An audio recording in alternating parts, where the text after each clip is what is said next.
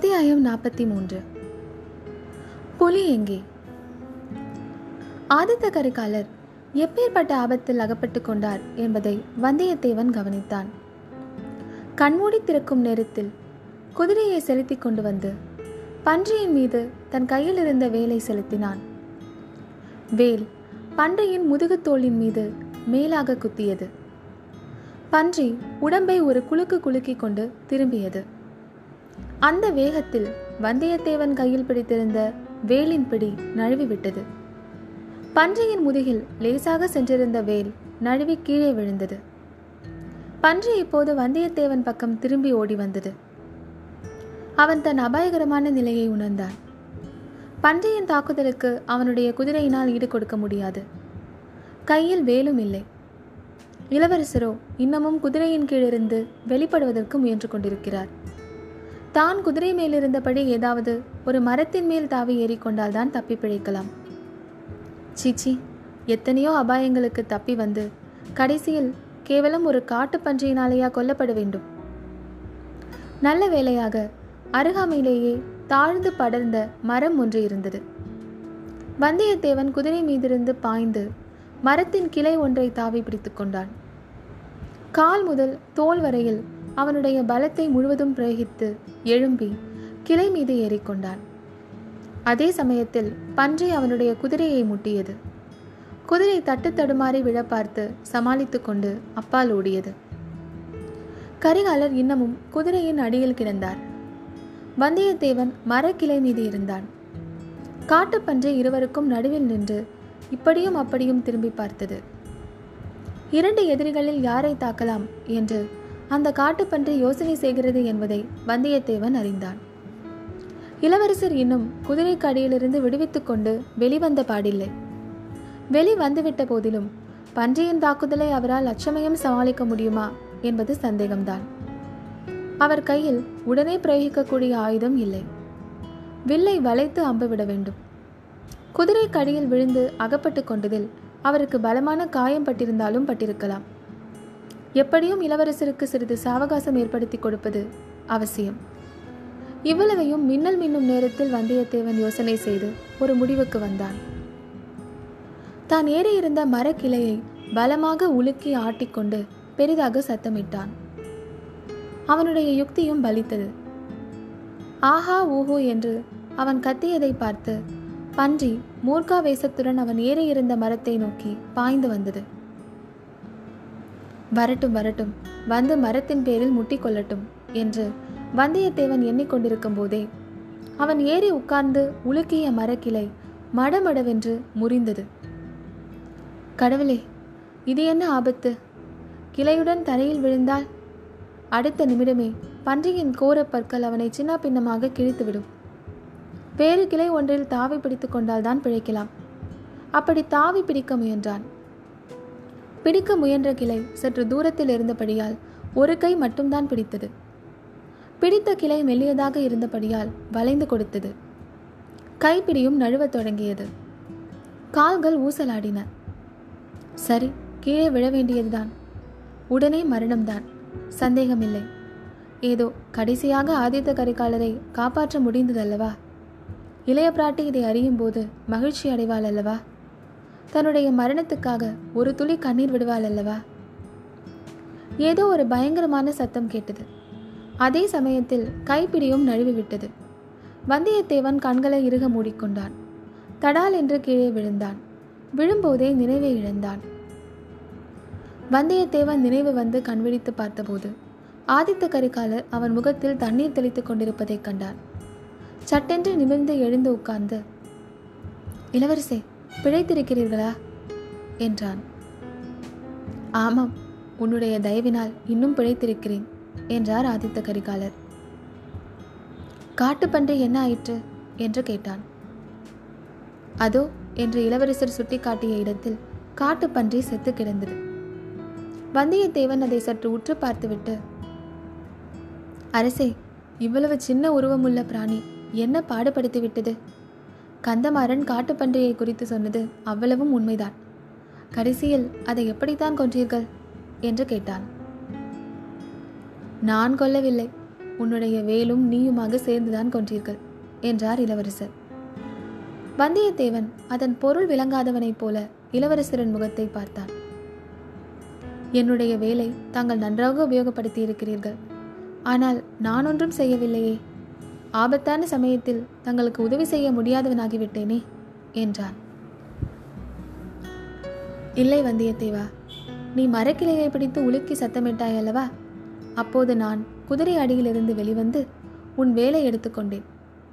என் மனதில் கொந்தளித்து கொண்டிருந்த கோபத்தை எல்லாம் பாவம் இந்த பன்றையின் பேரில் பிரயோகித்தேன். வேலினால் குத்தப்பட்டதும் அது பயங்கரமாக சத்தமிட்டது. என் காதை செவிடாகிவிடும் போல் இருந்தது. ஆனால் வேலினால் மட்டும் அது சாகவில்லை. நீ மரக்கிளையிலிருந்து நழுவி அதன் பேரில் விழுந்தாய். அந்த அதிர்ச்சியினால் தான் செத்தது என்று கரிகாலர் சொல்லிவிட்டு சிரித்தார். வந்தியத்தேவனும் அதை நினைத்து நினைத்து சிரித்தான்.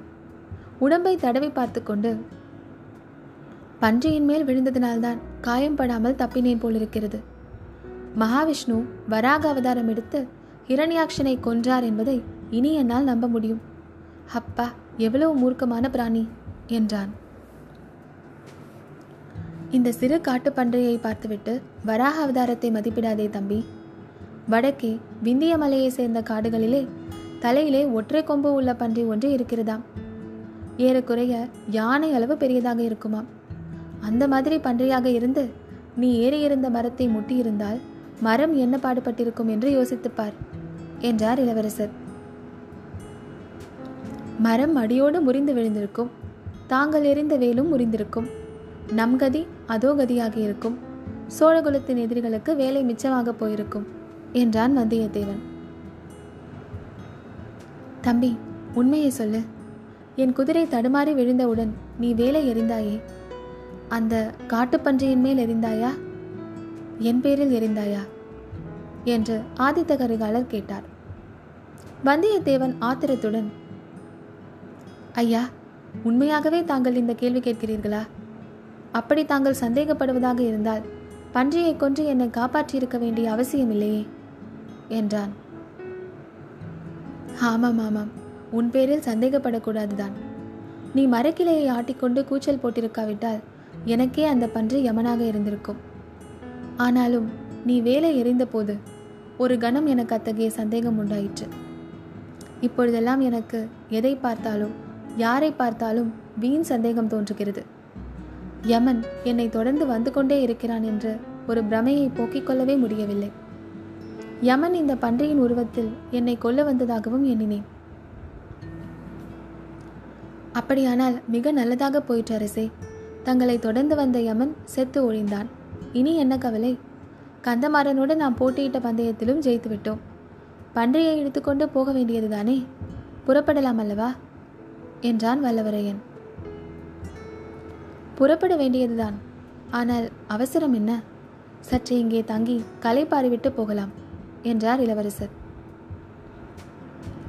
தாங்கள் களைப்படைந்ததாக சொல்வதை இப்போதுதான் முதல் முதலாக கேட்கிறேன்.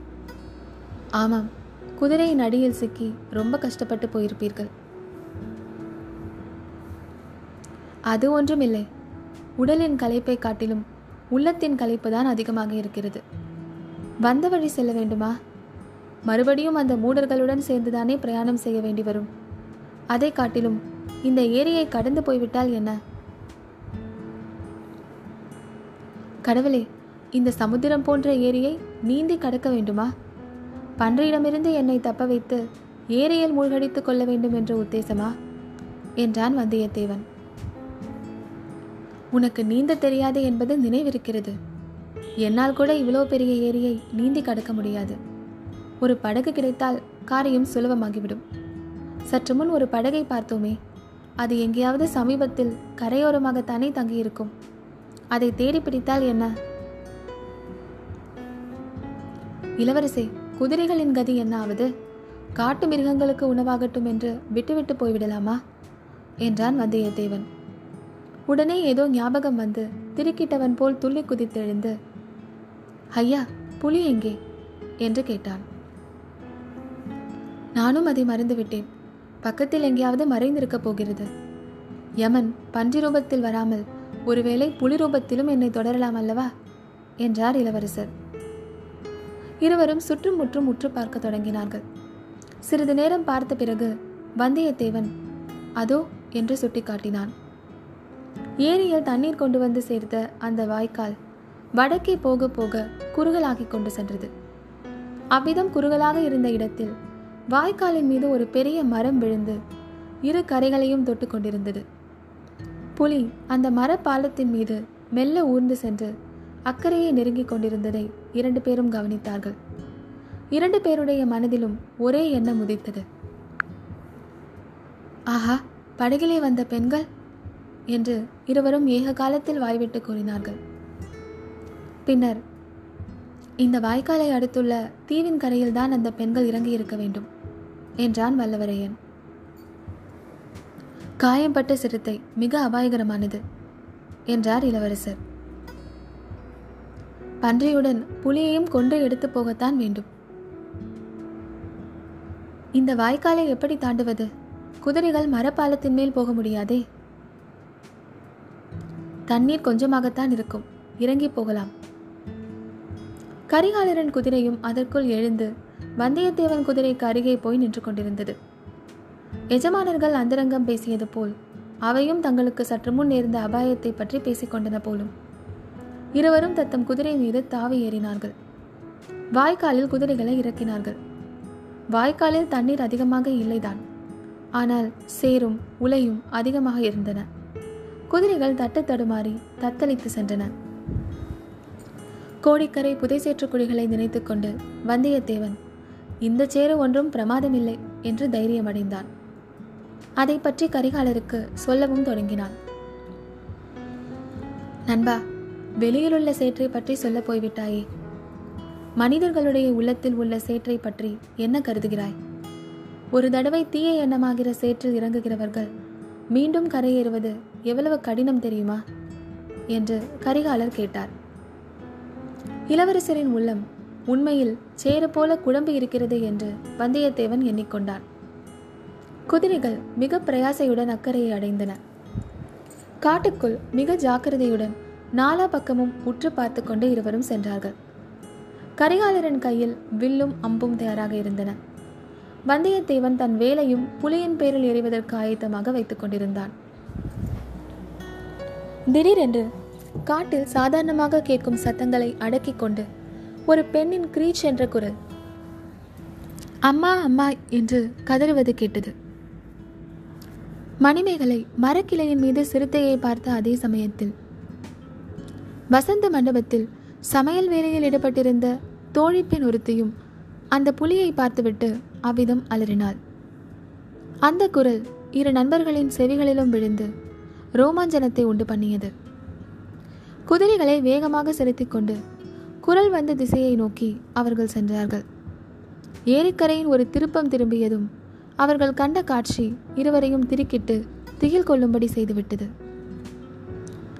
நந்தினியும் மணிமேகலையும் படித்துறையில் குளிப்பதற்காக இறங்கிக் கொண்டிருந்த சமயத்தில் அருகில் சாய்ந்திருந்த மரக்கிளை ஒன்றின் மீது சிறுத்தை சிறிது சிறிதாக ஊர்ந்து மேலேறி கொண்டிருந்தது.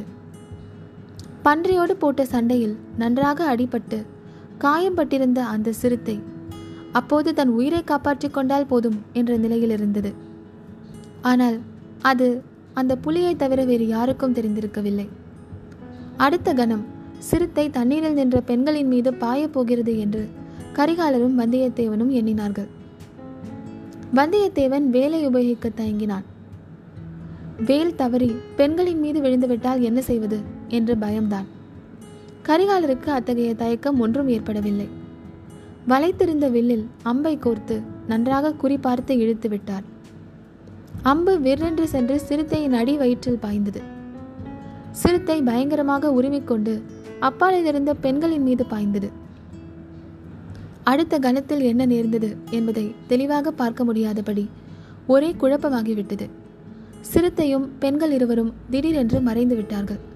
சில கண நேரம் கழித்து மூவரும் வெவ்வேறு இடத்தில் தண்ணீருக்குள்ளிருந்து வெளியே தலையை நீட்டினார்கள். ஏரியின் நீரோடு இரத்தம் கலந்து செக்கச்செவேல் என்றாயிற்று.